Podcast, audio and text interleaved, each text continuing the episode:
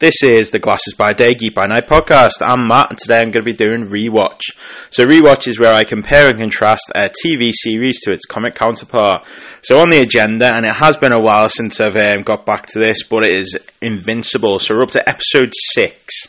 So, episode 6 is called We Need to Talk. So, We Need to Talk it's a pretty decent episode. It really gets going towards the end. Um, I'm going to start right at the beginning. So, the car ride home from uh, the the university after all the drama in the last episode. I'm going to say this once and once only. Amber is actually right. So if you've listened to, hopefully listened to the previous ones, I'm not the biggest fan of Amber. Not the biggest fan, but in this scenario, she is absolutely right. Mark abandoned her. She's allowed to be a bit pissed off about the whole thing. Although Invincible did save the day, Mark did abandon her. Um, then we go on to Debbie. Yeah, I feel like they need to get a grip on what they're doing between the comic and the series because I feel like she's like bobbing and weaving, she's dipping and diving. She needs to pick a side. She in the last episode, she basically. Uh, maybe it's an alcohol thing with Debbie. Yeah, like, and I get that. Yeah, like in the comic, she is an alcoholic. Like, and I get that's where they're going in the series. But she really gets like up, you know, up his ass basically when she's uh, when she's had a few. So Debbie really needs to get a grip. He did kill the Guardian. She knows that. She knows he lied. He's shifty as fuck all the way through, and yet it's like she she wants to believe. I get that she wants to believe that he's right, but come on. In the comics, at least she was clueless as fuck and didn't have didn't have uh, you know didn't have any idea what he was up to. But come on, I kind of feel like in this, you know that he's shifty. You you got to you know, like get on it. Then we go back to Amber. Um, oh, Amber. Oh. Um, and he's chasing her from the car. He wants he wants her to know that he you know he's sorry and he's about to tell her the truth. That, that's a mistake. I know it's been. I you know I get that you've been going out with this girl for what a few months. Do you know what I mean? I feel like later on in the episode it does say five months, but can't be that long. I'm not having it. So you've been going out with this girl for five months, and you haven't gone to tell her up to now. Why have you decided now? Just because she's pissy with you? Nah, I'm not having it. Um, yeah. So him telling her complete utter botch of a go doesn't need to do it. Um, yeah, I kind of feel like realistically that could have been the idea to get rid of Amber altogether, and they did not take the bait. So I'm a little bit wound up with that because you know, as you know, I'm you know hashtag get rid of Amber. Yeah, we need her house. Let's just put it that way.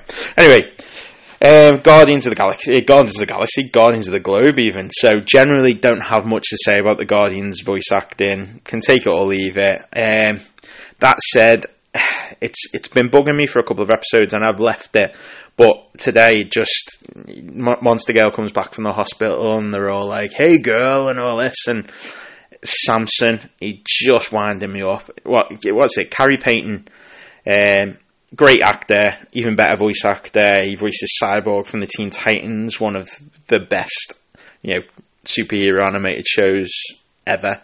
Enough said he's great, but his voice just does not, in my eyes, fit Samson whatsoever, and it just winds me up. The further we get into it, it just it doesn't seem like it fits the face. Um, the robot stuff is an overlying story that will come back and be more interesting down the line, and um, we get by the end of the episode what um, what he's been up to, what he's after, and all this. But actually, it it leads into so much, so many better stories.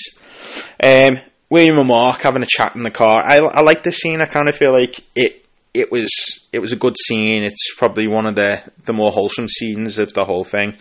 Um, William being gay off the bat didn't bother me. In the comic, he's not gay.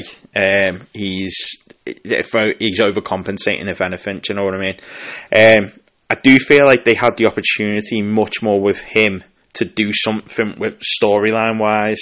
Although maybe they thought that they had other stories to tell and not a lot to do it with. I don't know. They, to be fair, I feel like they could have shaved Amber's airtime down.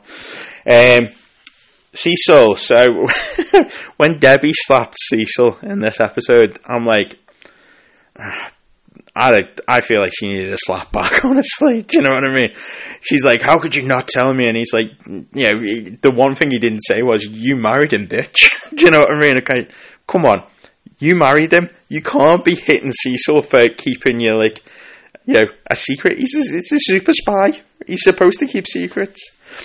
Um, I like the scene with Omni Man in the mountains, kind of showing that he's struggling a little with the, you know, with his, you know, what's going on. I kind of feel like in the comics, he seemed to struggle a lot more with it. He didn't seem to be as evil as such. You know what I mean? It, it really did seem like it was a, you know, he was having an issue with it that he was trying to talk himself into.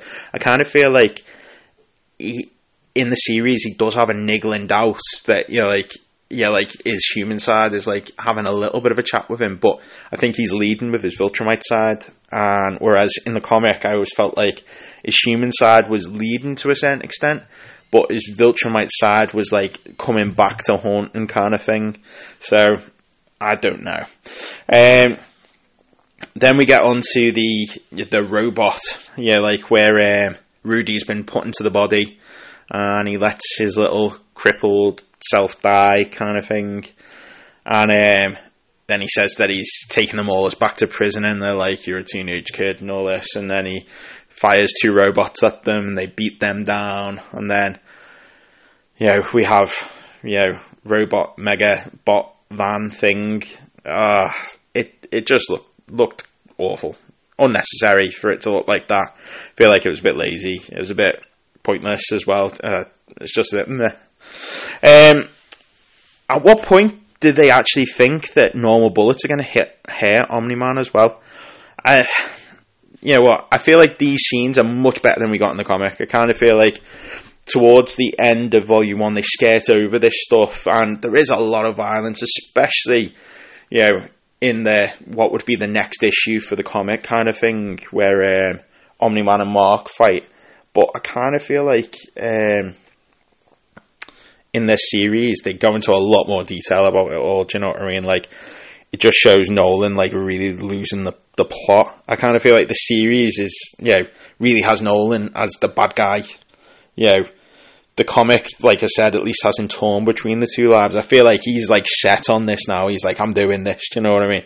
I don't know. I feel like maybe it's that they're, they're bobbing and weaving between the, the series and the comics too much for me at the moment, rather than just picking a path. Like, I feel like if you look at other comic book entities, I'm going to use Kick Ass as an explanation kind of thing, as my example, even. That the book was really good.